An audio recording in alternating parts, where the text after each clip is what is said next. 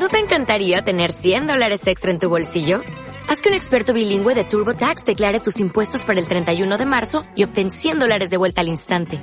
Porque no importa cuáles hayan sido tus logros del año pasado, TurboTax hace que cuenten.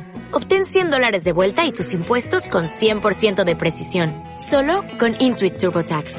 Debes declarar para el 31 de marzo. Crédito solo aplicable al costo de la presentación federal con TurboTax Full Service. Oferta sujeta a cambios o cancelación en cualquier momento. A partir de este momento, Radio Universidad de Chile da la bienvenida a La República de las Letras. Antonella Esteves, Patricio López, Alberto Mayol y Omar Sarraz los invitan a ser parte de esta nación letrada y democrática, en donde la conversación en torno a libros fundamentales es la excusa para juntarse con amigos, soñar y reflexionar sobre lo que somos y lo que podemos ser. Bienvenidos a La República de las Letras.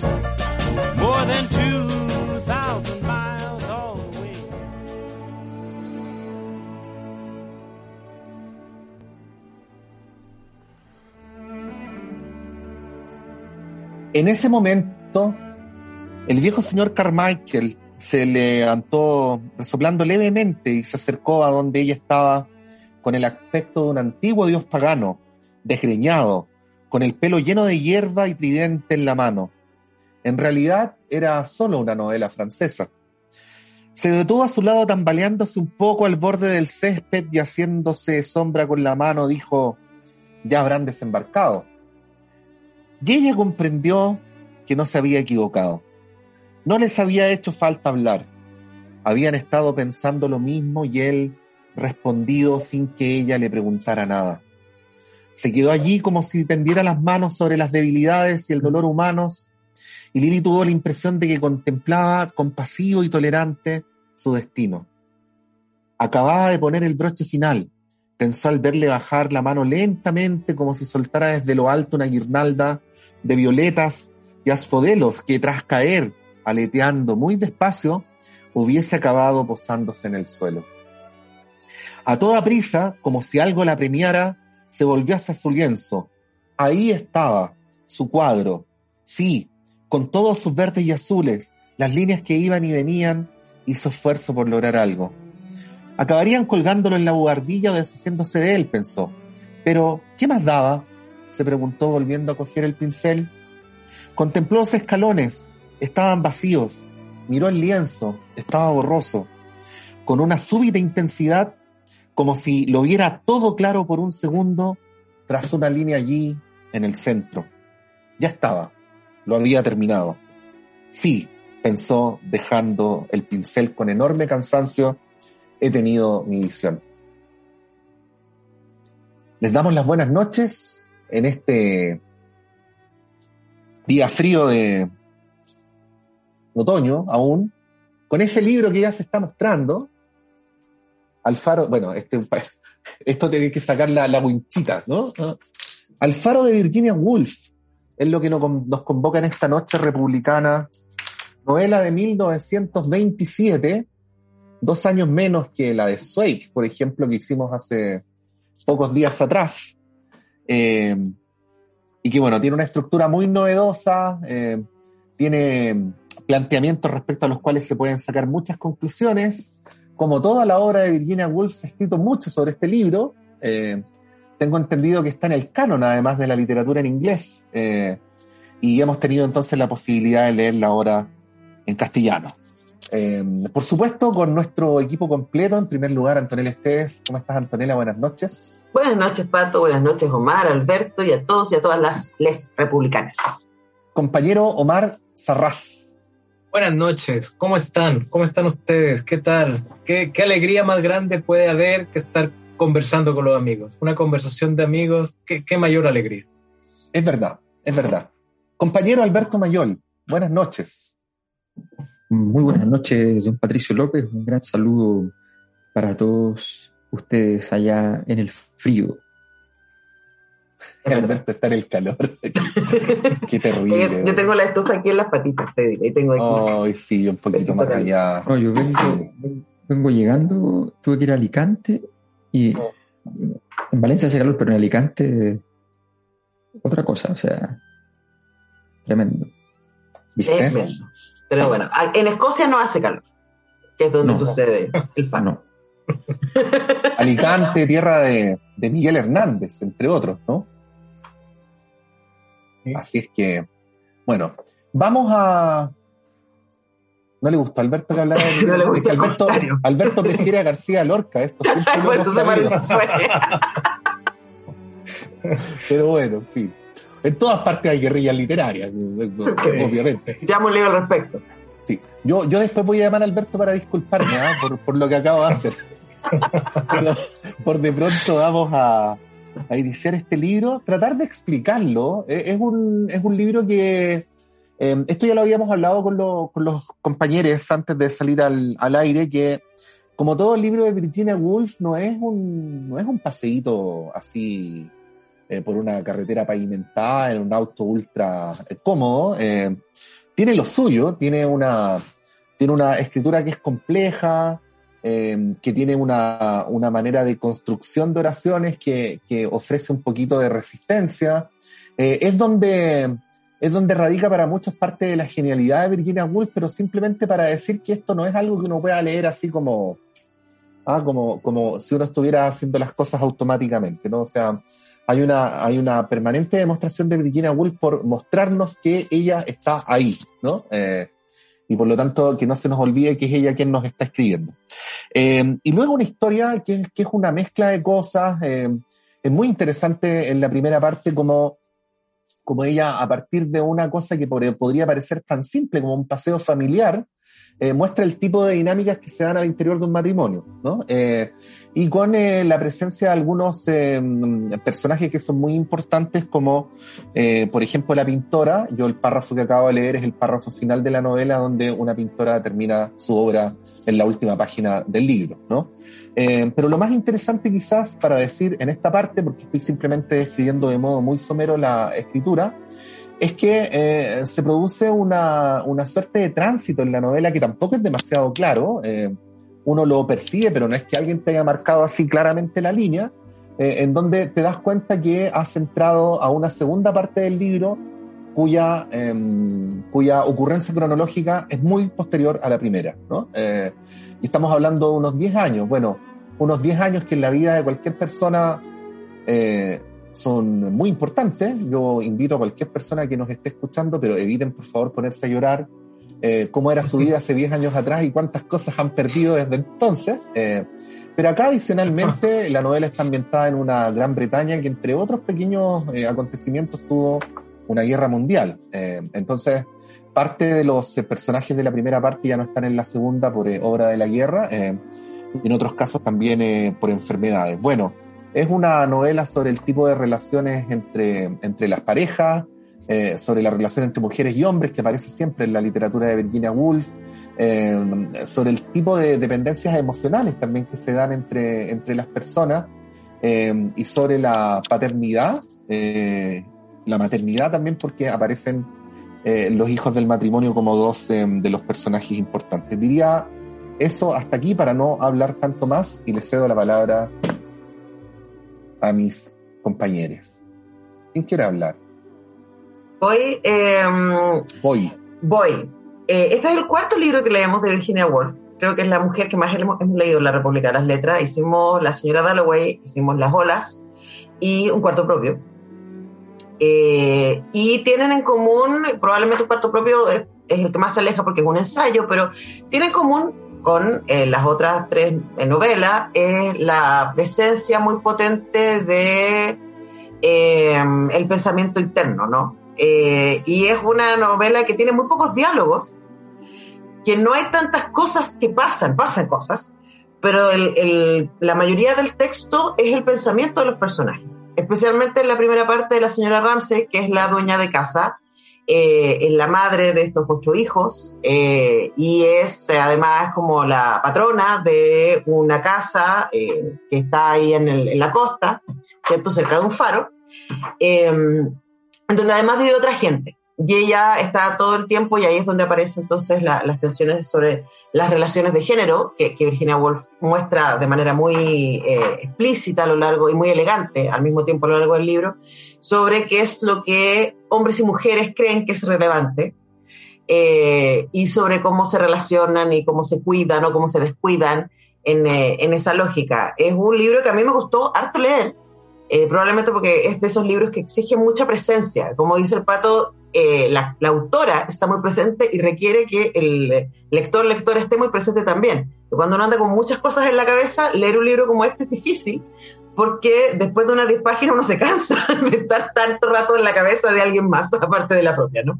Eh, pero es un libro fascinante, hay, hay, un montón de cosas que decir al respecto, pero me parece que esa ya es una buena intro. Omar. Sí, bueno, lo que decía Antonella es justamente lo, más llamativo, que es una serie de asociaciones libres que va desde la primera hasta la última página. Eh, es un relato donde la realidad se transfigura cada momento con los pensamientos, el estado de ánimo eh, que, van haciendo los personajes. En un momento pensé, a pesar de la o sea, con nuestros prejuicios, que habla, o ponemos infancia, madurez creativa o qué sé yo, uno diría, pero ¿cómo? Esto es casi como que la, narradora eh, fuera una niña. O sea, todo está animado, todo se vuelve lo que el deseo y su imaginación quiere.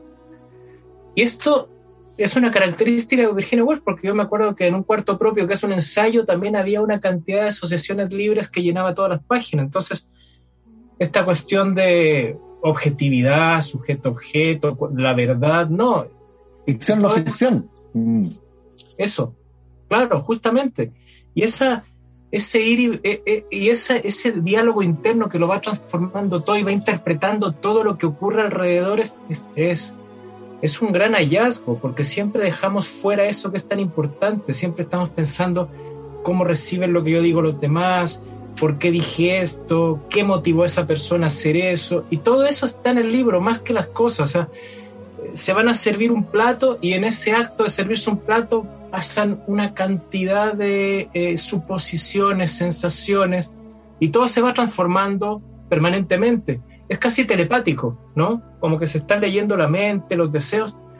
Y eso a mí me, impresiona, esa, esa introspección, pero estando todos los personajes reunidos, ¿no? ¿no? No es que estamos solos, hay una escena y en esa escena ocurre todo esto. Entonces, a mí me muestra que, no tienen que ocurrir cosas exteriores, sino que siempre está pasando algo y, la escritora lo capta, lo capta y lo, lo pone tal vez por primera vez de una manera tan, tan patente en la, historia de la literatura.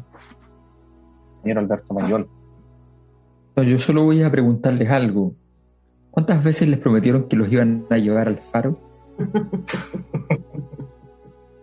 eh, ¿A quién no la, no la ha pasado, no? A mí nunca. Claro. A mí sí, una, una vez. sí. a, los curitos. De muchas maneras distintas. Sí, a los, a los curitos, a veces, a veces al, sitio de al, al mirador del cerro. en referencia a la luz. Depende.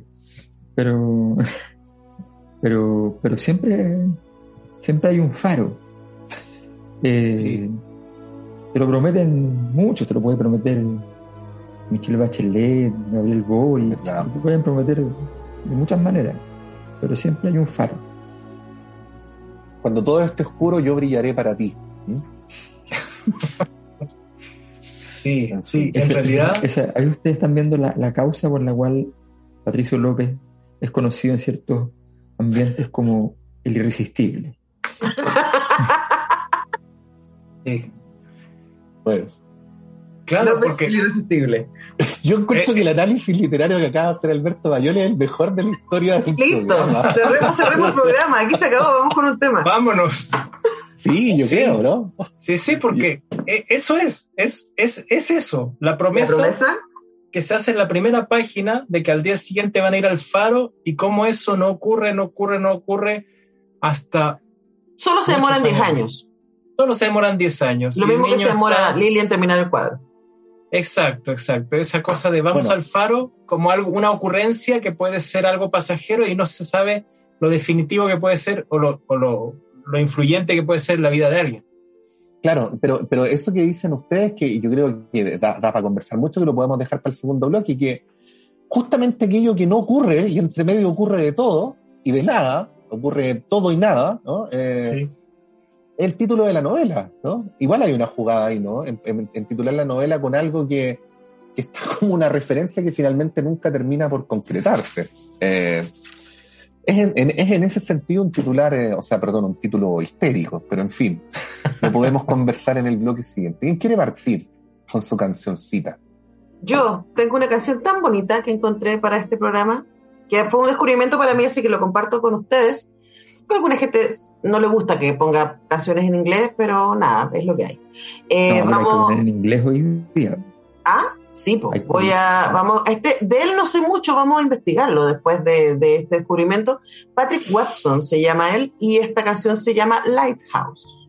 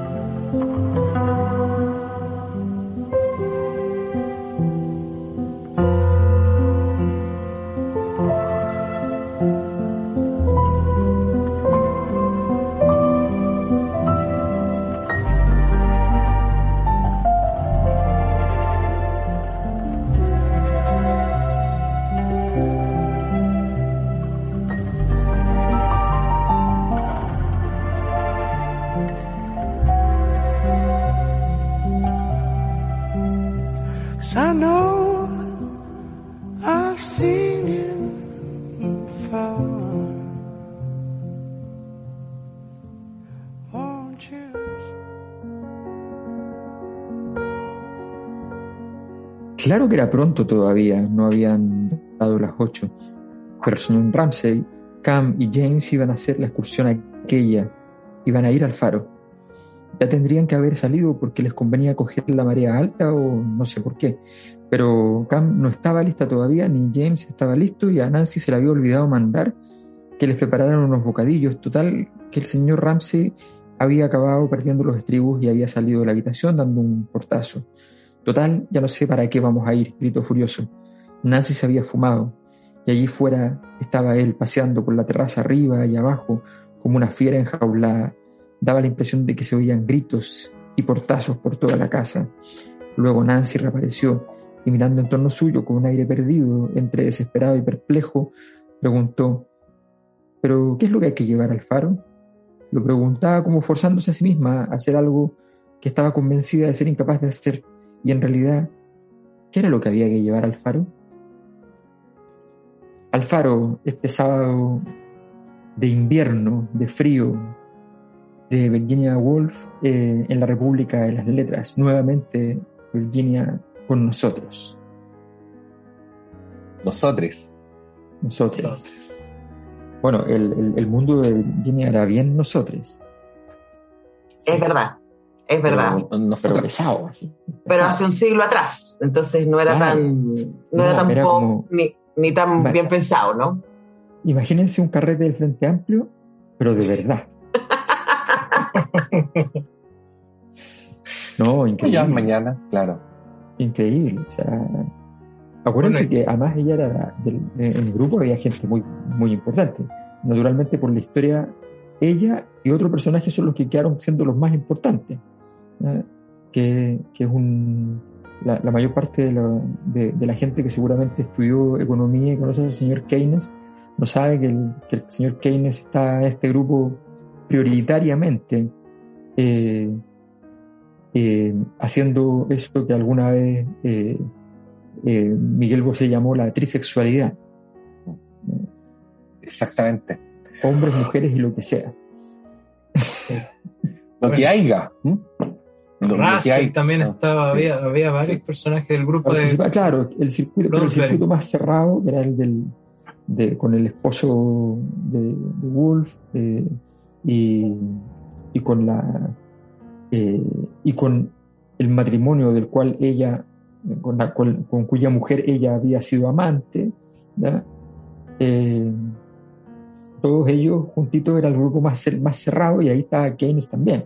Cosas que pasan en Bloomsbury. Sí. Gente con onda, con dinero y muy inteligente. Sí, lo que tienen que hacer igual esas conversaciones. Eso, así que aprovechamos de decirle a los economistas que están escuchando que cuando les pregunten si son neoliberales o keynesianos, que le pongan atención al verdadero sentido de la pregunta. Y como, ¿qué me está queriendo decir? ¿Qué me está Claro, claro. Ahora, el, sí, Anto.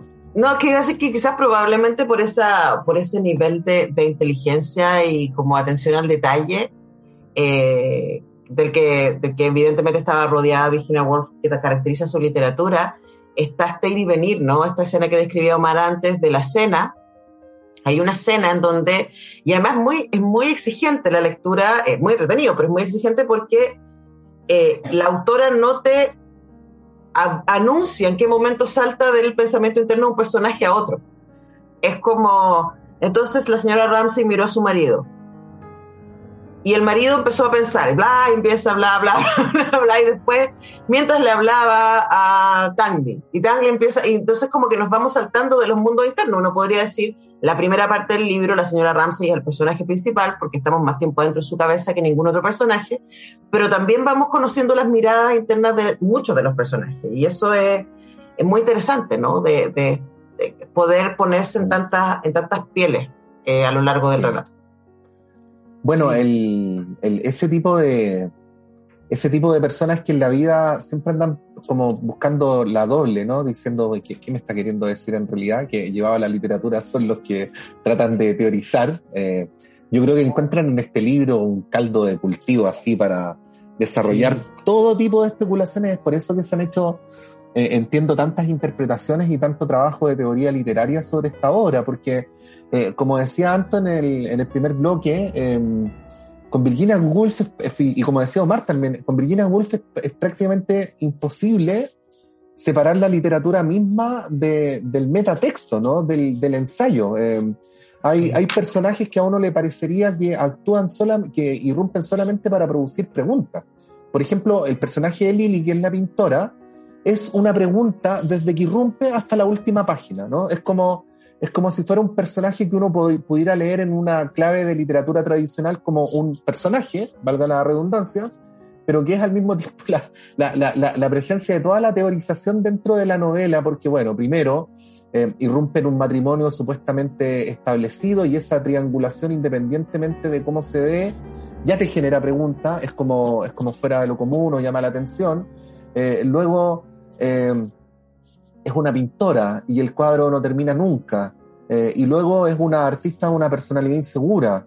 Eh, y luego los personajes en la segunda parte terminan muriendo varios de ellos, pero ella está, ¿no? Eh, y, en, el último párrafo del libro ella está, ¿no? y siempre cuando está, no es como si simplemente estuviera, ¿no? Es como si estuviera de alguna manera desafiando un orden natural de las cosas como para plantearle al lector interrogantes. Em, y por eso, pues estoy poniendo un caso, no podríamos hablar de otros, pero, pero por eso esta novela es una novela que, que es como trabajosa de leer también, ¿no? Es, es desafiante, no es sencilla, no es como tomarse un vaso de agua al seco, eh, em, y, y, por eso también uno, uno va eh, inevitablemente también haciéndose la pregunta de si está sobreinterpretando, si está interpretando, si lo quiso decir, si no lo quiso decir. Eh, es, una, es una novela hecha para cavilar. Claro, pero es que eh, es justamente, yo creo que la inseguridad del mundo que se está desmoronando, que es el de una burguesía muy culta, una burguesía donde casi no hay trabajo manual, donde hay grandes casas atendidas por muchos sirvientes, y donde la gente simplemente tiene que llenar el tiempo de ser creativa para llenar su tiempo. Entonces, y toda la inseguridad de la obra, de si voy a ser reconocido por lo que estoy haciendo, cómo entro al círculo, voy a ser un académico, qué sé yo. Gente que recibe a personas que no son parte de su familia en sus casas, por, porque sí, porque hay simpatía y qué sé yo, uno es un estudiante una persona que está haciendo una tesis y quiere entrar al mundo académico y cada vez que habla quiere reafirmarse, una pintora que la señora Ramsey la dice que es poca cosa, pero que sin embargo aparece, como decía Patricio, al final, en el último párrafo y en muchas partes y que además yo notaba que cuando pensaba la señora Ramsey y pensaba Lily coincidían, o sea, como que mm. sus pensamientos eh, se confirmaban uno al otro, a pesar de, estar en todas estas dudas. Y, todo este, eh, qué sé yo, el viudo sin hijos, que también es una persona estudiosa, como el, como el padre de familia, el esposo de la señora Ramsey, soy Ramsey, que es un académico inseguro por, si su obra va a perdurar o por lo que hace diariamente, que está todo el tiempo recitando poesía en voz alta porque no puede controlar sus nervios, se puede decir un neurótico. Y este otro viudo que, digamos, Mm, de manera más eh, tranquila acepta que las cosas se terminan y, que todo pasará. Entonces todo esto en un mundo que está por venirse abajo después de haber llegado a una expansión tan grande, La cultura que, que de pronto se va a volver después de las guerras, cultura, la cultura popular y la cultura docta se van a fundir y no va a haber ya arriba, abajo, no. Entonces, es bien interesante toda esa tensión que está también en estos personajes que, donde los sirvientes y toda la gente eh, son gente distante con la que hay que ser bueno, hay que ser eh, eh, caritativo, pero ya después no va a haber espacio para la caridad, sino que va a llegar la ruina, la casa va a quedar deshabitada, van a llegar las ratas. Entonces, es, es el final de un mundo. Entonces, también esa tensión que nunca se explicita está de fondo. Sí. bueno, es una, es una época además donde eh, eh, o sea, una de las gracias de lo que escribe Omar es que una cosa distinta es hacer una novela del año 50 y hacer una. y que, hace como que intuye que se va a derrumbar una época, cuando uno ya sabe que se derrumbó, eh, que hacerla cuando todavía no se derrumba, ¿no? Mm. Y de alguna manera dar cuenta de, de esa intuición de que, de que todo se va a venir abajo en algún momento, porque vuelvo a insistir, esta novela está ambientada supuestamente en la década del 10, ¿no? Eh, y em, fue escrita y publicada en 1927, ¿no? Eh, entonces, claro, en la novela aparece muy claramente la Primera Guerra Mundial. Eh, sí, y esto había una época de, de, certeza, o sea... Sí, pero claro, con eso quería terminar, Alberto, pero, pero no aparece, no aparece la Gran Depresión del 29, no aparece la Segunda Guerra Mundial, pero es como si lo intuyera, ¿no? Es como si mm. supiera que algo, algo tremendo va, va a hacer desaparecer aquello que está explicando, que está escribiendo. Claro, lo, que pasa es que, o sea, hay un tema que, hay como tres temas. Uno es el clima de, la obra, otro es la forma de escritura, obviamente, y, y lo tercero es el argumento. En, Virginia Woolf el, argumento suele ser eh, entre comillas, lo de menos. Eh, en el sentido que fundamentalmente el argumento está ahí para producir una para producir la forma. Una obra son obras muy formalistas en ese sentido, que básicamente significa que son obras muy artísticas, porque lo, central del, de la experiencia artística está justamente en el desarrollo formal normalmente. Eh, si es por decir cosas, uno las puede decir escribiéndola de cualquier manera, o sea, no, eh, la gracia justamente es decirla de otra manera. En este caso, por ejemplo, eh, el suspenso, uno podría decir, esto es una novela de suspenso, no en el sentido que la gente entiende una novela de suspenso, sino que en el sentido de que todos los objetos, todos los sujetos que están en la novela permanecen en suspenso. ¿no? Son como, eh, no son seres arrojados al mundo, como pasa en las novelas del existencialismo, no son eh, seres que están sujetos a, a las convenciones sociales, o que están revelándose a las convenciones sociales, o que son víctimas de las convenciones sociales. No, lo fundamental es que son sujetos que eh, no de alguna manera no, no logramos entender como en, en, qué sistema de fuerzas operan. Eh, están en un campo de fuerzas que nosotros no podemos describir.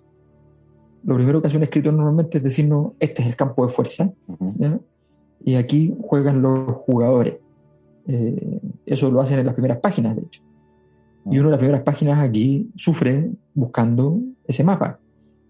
Eh, y sufre, porque efectivamente leer a Virginia Woolf siempre es un sufrimiento. Lo que pasa es que cuando tú logras enganchar con algunas de las páginas de una manera así como en su estilo, la experiencia es completamente recompensada.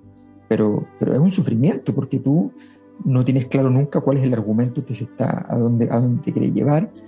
Y no, y no lo entiendes no solamente porque no está, no está dicho del todo nunca, sino porque además la experiencia formal hace que tú estés atento y a veces disfrutando incluso eh, la, parte estrictamente narrativa, la parte, la parte del estilo, eh, y eso te, te, impide tener una, una, una, concentración suficiente en entender cómo va la historia. Entonces, es, es bien, efectivamente muy, muy desafiante. Son esas, son esas obras que yo no las quiere leer completamente, hay que estudiárselas, o sea, no es eh, es, otro, es otro código eh, que... Hay que comprar libros que interpreten el libro. ¿ah? Claro, sí. claro, claro que sí. Y, y, el, problema es que además eh, los intérpretes de los libros en general de, este estilo tampoco pueden decir mucho porque en el fondo la, el, el trasfondo que hay en, los libros está justamente, sigue estando siempre en una experiencia en la cual tú tienes que entrar en una situación media epifánica con la obra. O sea, no, es medio difícil en ese sentido. No es como que te expliquen 100 años de soledad, que te puede servir la explicación para poder entenderlo. En realidad aquí te dan la explicación, tú dices, ah, muchas gracias, pero yo, sigo mi camino. Y que la obra no es eso. Y tengo que cruzar el desierto. Esquiva. la obra no es la anécdota. Exacto. sí, sí, sí. sí. Oye, ¿vamos con un tema, gente? Por supuesto. ¿Puedo ir yo? Ah, por favor. Miren, yo sé que mientras existamos, recordaremos y que el tiempo transforma todo amor en casi nada. Bueno, pero más directamente, el ruido ensordecedor de su auto será la causa obligada o algo así. Y entonces tú vas a acordarte de mí esa asociación del ruido ensordecedor de su auto con el recuerdo del hombre que ya no está, me hizo pensar en detalles de Roberto Carlos, así que vamos con esos detalles tan pequeños de nosotros dos.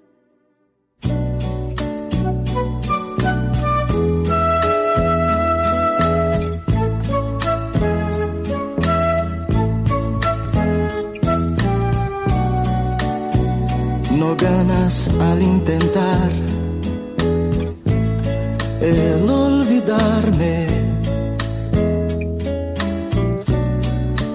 Durante mucho tiempo en tu vida, yo voy a vivir detalles tan pequeños de los dos. Son cosas muy grandes para olvidar y a toda hora van a estar presentes, ya lo verás. si otro hombre apareciera por tu ruta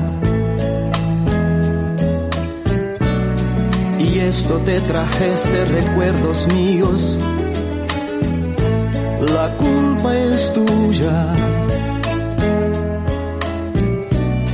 El ruido enloquecedor de su auto será la causa obligada o algo así. Inmediatamente tú vas a acordarte de mí. Yo sé que otro debe estar hablando a tu oído. Palabras de amor como yo te hablé, mas yo dudo. Yo dudo que él tenga tanto amor y hasta la forma de mi decir. Y en esa hora tú vas a acordarte de mí.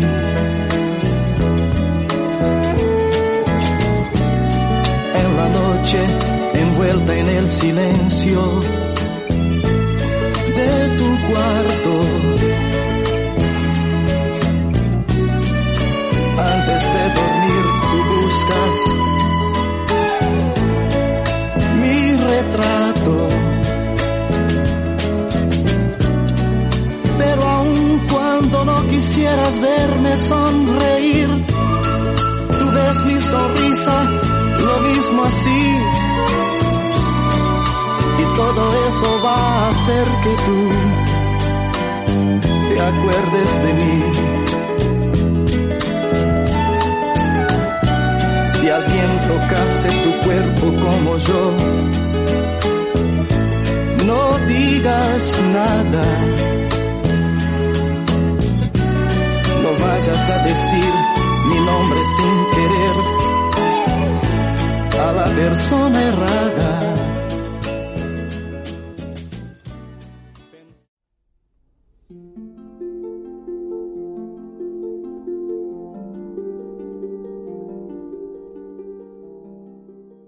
No, pensó mientras amontonaba algunas de las ilustraciones que había recortado James. Un refrigerador, un cortacésped, un caballero de etiqueta. Los niños nunca olvidan. Por eso tenía tanta importancia lo que uno hacía y les decía, y por eso se sentía tan aliviada cuando se iban a la cama. Porque así ya no tenía que pensar en nadie. Cuando estaba sola, podía ser ella misma. Y últimamente sentía a menudo la necesidad de pensar. Aunque ni siquiera se trataba de eso, lo único que necesitaba era estar sola y en silencio. La existencia y sus ruidosos, expansivos y rutilantes quehaceres se evaporaban y todo se reducía con una especie de solemnidad a ser ella misma, un núcleo de oscuridad con forma de cuña invisible para los demás. Aunque siguiera tejiendo sentada muy erguida, era así como se sentía, y aquel ser, una vez desprovisto de todo lo superfluo, era libre de vivir las más extrañas aventuras. Cuando la vida se subsume por un instante, la experiencia parece carecer por completo de límites. Ahí hay una imagen hermosa de la señora Ramsey pensando en eh, la primera parte de El faro de Virginia Woolf. Y quería leer eso también para hacer una conexión entre algunas cosas que, que decían eh, el Pato y Omar antes, porque el Pato decía que Lily y la señora Ramsey era como que se encontraban en el pensamiento, pero en, la, términos de experiencia están exactamente al otro lado de la experiencia. O sea, la señora Ramsey ya se supone todo lo que debe ser una mujer de su época, ¿no? Es una señora casada, es una señora muy hermosa. Eso eh, además también es parte del libro, de cómo ella se siente vista y cómo las demás la ven a ella, no tan inteligente, pero muy hermosa ella asume que su rol en el mundo también es ser como la, hada del hogar, ¿no? Y, que los niños estén bien y, que, fortalecer a su marido en su autoestima. Ella se da cuenta que lo más importante que ella hace, no solamente alimentarlo, vestirlo, generarle un hogar, sino darle seguridad en su intelecto, porque los hombres necesitan eso, dice ella, excepto uno, que es el viudo, que él dice él está como resuelto, pero los hombres siempre están necesitando que uno los afirme. Eh, y también de casamentera. Ella siempre está tratando de que, y les dice en algún momento a las dos mujeres solteras que, que están en su casa, que lo más importante es tener una casa, ¿cierto? Y tener hijos y encontrar un hombre, etc. Eh, y Lili está en el otro lado. Lili es solterona, diríamos, es una mujer que, como dice Omar, en algún momento se describe como la señora Ramsey, la piensa como poquita cosa. Yo me quedé pensando en eso, ¿qué significará ser poquita cosa? O que te miren como poquita cosa. Es una mujer que también tiene una vida muy interior y que al mismo tiempo que admira y quiere mucho a la señora Ramsey. Y hay una escena muy linda en donde describe en un momento como que se siente vista por la señora Ramsey, la abraza y es como que también necesita ponerse un poco a su sombra. Ella está muy, eh, muy tranquila de su decisión de no tener un hombre, de no tener hijos eh, y de la independencia que esto le da. Entonces me parece que es muy lindo este, este contrapunto que construye Virginia Woolf entre estas dos mujeres, que a las que más hay más personajes femeninos, pero es en estas dos en que se mete en su cabeza un poco, porque eh, nos damos cuenta que hay esta, esta imagen de incompletitud permanente. Entonces, Lily tiene lo que la señora Ramsey añora, que es el silencio, la independencia, ¿cierto? Eh, la posibilidad de estar consigo misma y no tener que rendir cuentas y no tener que andarle arreglando la vida a nadie. Y de alguna manera la señora Ramsey tiene lo que Lily siente que eh, se espera de ella, aunque ella no lo sienta en falta, eh, que es tener la familia y el esposo y ser importante para otra gente, etcétera. Me parece que, claro, hoy día es muy fácil hacer esa lectura de género que instala Virginia Woolf, pero esto fue escrito en el 27, o fue publicado en el 27, fue escrito antes. Entonces, me parece que es muy, muy potente el, este, este ejercicio de espejo que hace con estos dos personajes femeninos y a través de ello también la mirada que construye de lo masculino.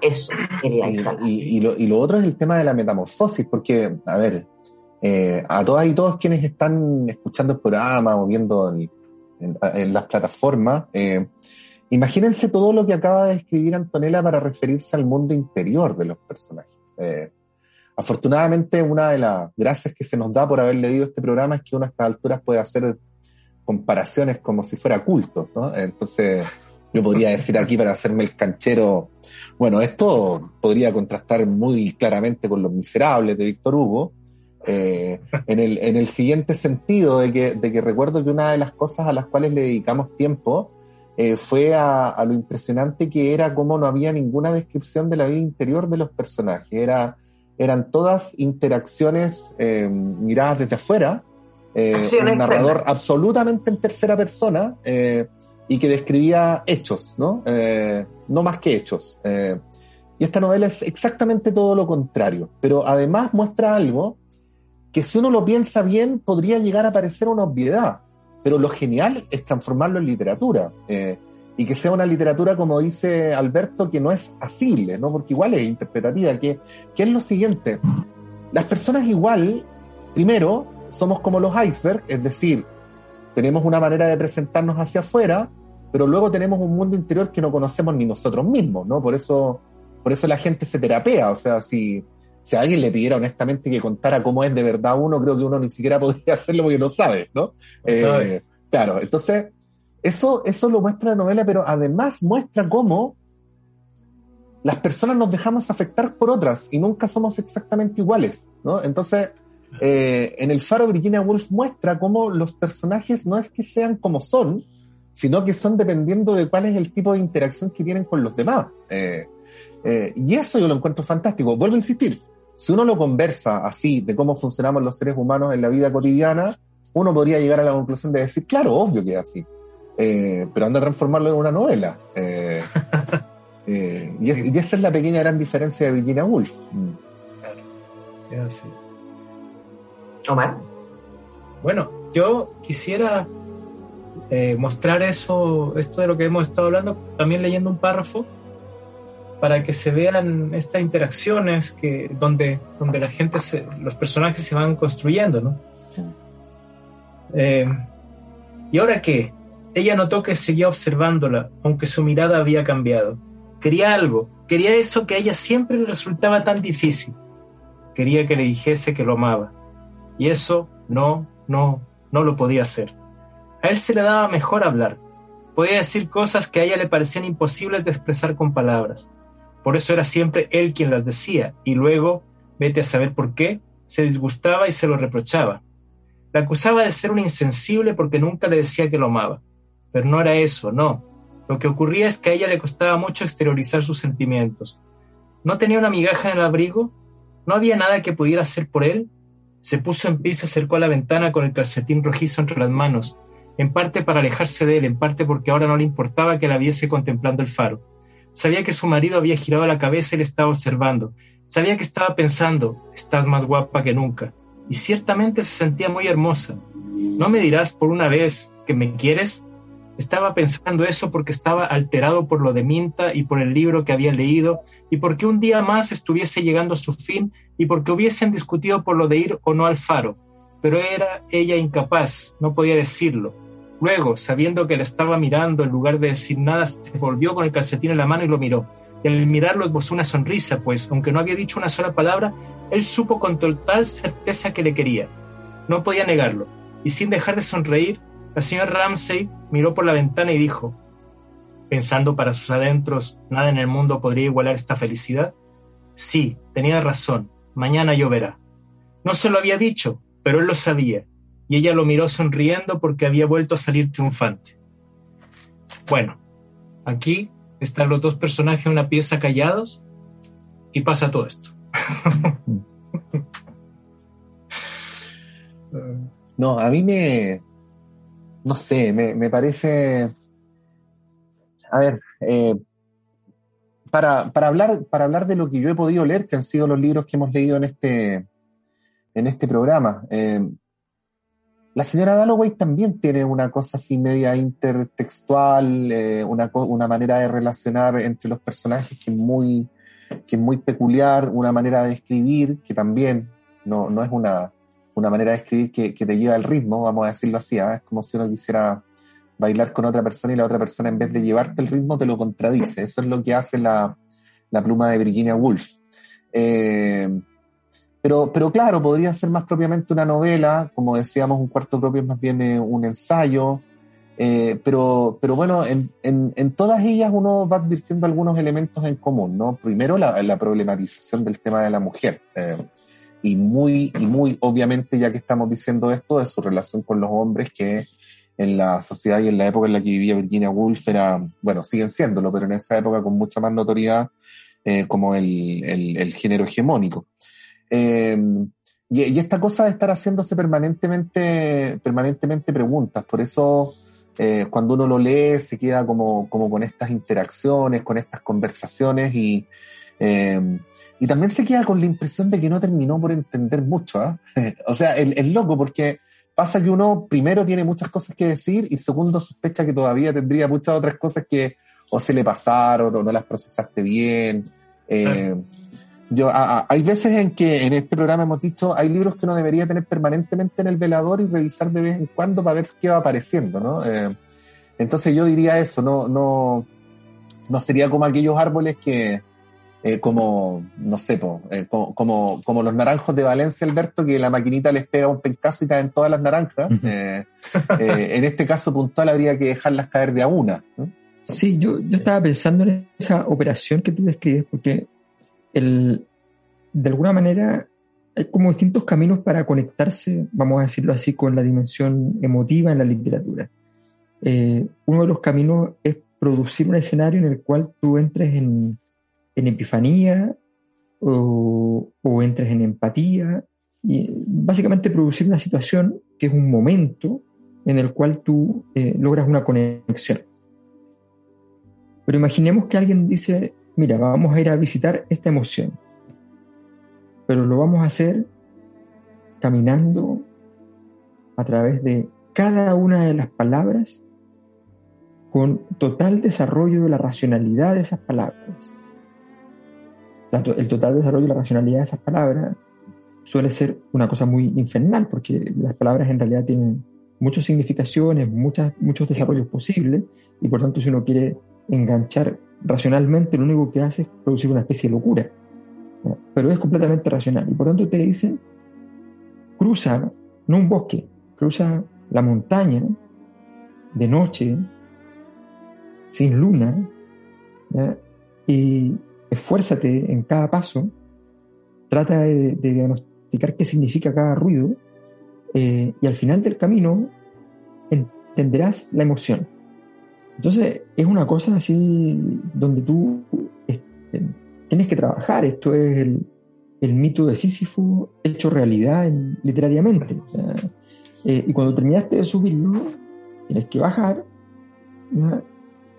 y empezar de nuevo eh, a subir eh, la piedrecita o la roquita, dependiendo del párrafo, en, ese contexto. Entonces creo que efectivamente es, un, es una forma de conectar que es muy inusual, lo, que hace, bueno, es lo que hace que, que en realidad Virginia Woolf sea como un poco incomparable, porque incluso aquellos autores que desarrollan la corriente de la conciencia, qué sé yo, igual tienen otras operaciones, son distintas. Mm. Woolf, yo creo que tú lo señalas bien con la conexión con la, la, novela de, del siglo XIX inglés, de mujeres, de alta sociedad, qué sé yo, eh, son, hay una conexión muy, muy clara eh, pero también con ese vanguardismo eh, como, como bien, bueno, ese vanguardismo, que también está en, Mary Shelley, en fin, de, en otro en otro tipo de, y en otro tipo de registro también, con, con la mamá de Shelley, con Bolton Craft, en fin. Sí, yo quería agregar como un, elemento más de como hipótesis de lectura, ¿no? A mí me han preguntado muchas veces eh, si hay una manera distinta de filmar entre hombres y mujeres.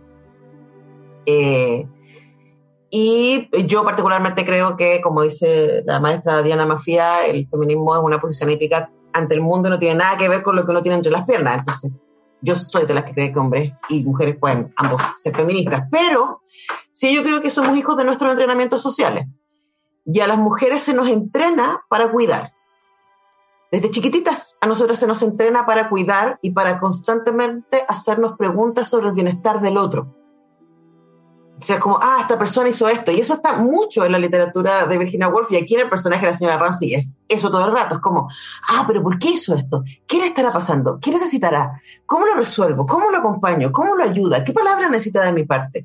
Y yo creo que eso es algo, a propósito que me, llamó la atención que, nombraste a, Mary Wollstonecraft y a Mary Shelley, que es algo que también está mucho en literatura de mujeres y uno dice, ¿por qué esto es tan distinto a Ulises? Cuando Ulises también eh, es, una literatura de, la conciencia. ¿no? yo creo que tiene que ver con, con ese entrenamiento cultural que tenemos las mujeres de preguntarnos siempre por el mundo interior del otro y esa idea del iceberg, de que esto que estoy viendo viene de algún lugar. ¿Qué estará pasando ese lugar? Claro, algunas veces eso se deriva en que las mujeres sí somos más compuchentas, estamos más pendientes de la vida de los otros, cosa que no sé si tan así, mucho más que los hombres, pero, pero sí hay una pregunta por el cuidado y el bienestar que, cruza nuestro entrenamiento y que en este caso está súper, súper claro en, los pensamientos de los personajes femeninos versus los pensamientos de los personajes masculinos. Ahí como lo dejo como hipótesis de lectura. Antonella, eso que tú dices justo se ve en la tensión que tiene Lily cuando se le acerca al señor Ramsey ya viudo y ella quiere pintar y no puede pintar porque siente que él quiere su compasión Está ella resistiéndose con toda su fuerza a esa compasión y no reacciona ante él y él se esfuerza durante un, y ella solo quiere que lo interrumpan para poder seguir pintando y no lo logra y al final sale con la frase de alabarle las botas y eso causa eh, sorpresivamente para ella una alegría en él, pero él ha estado esforzándose por mostrarse viejo, decrépito, eh, enfermo, mal, eh, angustiado y ella no cede, no cede a esa presión de su compasión. Ella es muy consciente de lo que se espera de ella. Pasa lo mismo en la escena con, de la cena con Tangli, que él, está haciendo, y ella dice, voy a tratar de no, no hacer lo que debería hacer y no pescarlo. Y llega un momento en que dice, oh, pero la señora Ramsey me está mirando. Ella espera que yo sea amable con él. Por lo tanto, que ella, bueno, ya, voy a ser amable con él. Y es como que ella hace eso y como que todo vuelve a ser armónico porque eso es lo que se espera que las mujeres hagan. Entonces es muy interesante. Pero bueno, se los dejo ahí y ya tenemos que despedirlo. ¿no? Tanto que les cuesta entenderlo. Era tan fácil. hay algunas que resistimos y no queremos darles. No, no, la cosa, es joder, la cosa es que haya una guerra mundial de nuevo. ¿eh? Así somos, sí, terrible, terrible. Y más encima con el personaje que decía que las mujeres no saben ni pintar ni escribir, tiene que ella ser simpática. Oye, eh, estamos tirándonos los platos, como diría Yuri. Claro. Clepsidra. O sea, pero la el 94, lo que significa que es lo mismo decir a la salida del metro Chile-España, que es lo mismo que decir Macul la raza, pero por Macul. Eh, que es lo mismo que decir al frente del fantasma del club de jazz, que es lo mismo que decir frente al paradero del de Transantiago, ex Transantiago, ahora Red. En fin, ahí está Omar Sarraz con eh, Lireia Clepsidra, eh, que significa, Clepsidra, recordemos siempre, ladrón de agua, para que haya contingencia en, la, en el análisis. Eh, y, y entonces eh, dedicada a todas las familias que tienen una clepsidra en su casa. Claro. Eh, que, tiene, que tienen en común Omar Sarraz y el mundo Pereyoma, claro. Exacto. y, la familia Walker. Claro. Y la familia Walker. Eh, sí, sí. Bueno, bueno, ahí lo una, sí, como Virginia Woolf, librería única e irrepetible. Si un día Omar se volviera multimillonario y quisiera instalar una cadena, esto no funcionaría, porque no, no hay otro Omar Sarraz que pudiera tener otra librería en otro lugar. Es ahí, es solo ahí, y es solo con él. Y, si no, con nadie más. Y si no pueden ir, clepsidra.cl y pueden tener un pedacito de clepsidra en, sus en sus hogares también. En clepsidra.cl y también siguiéndolo en Instagram, que tiene una bella cuenta en Instagram eh, y en Facebook también. Así que les dejamos esa invitación y nos tenemos que despedir. Que estén muy bien. No hay canción, no alcanzamos. Música, no. Oye, son buenos para hablar ustedes, ya. Que les vaya bien. Un abrazo. Buenas noches. La próxima semana, eh, La vida de Chekhov. Año Nuevo Mapuche. O sea, indígena, indígena, indígena.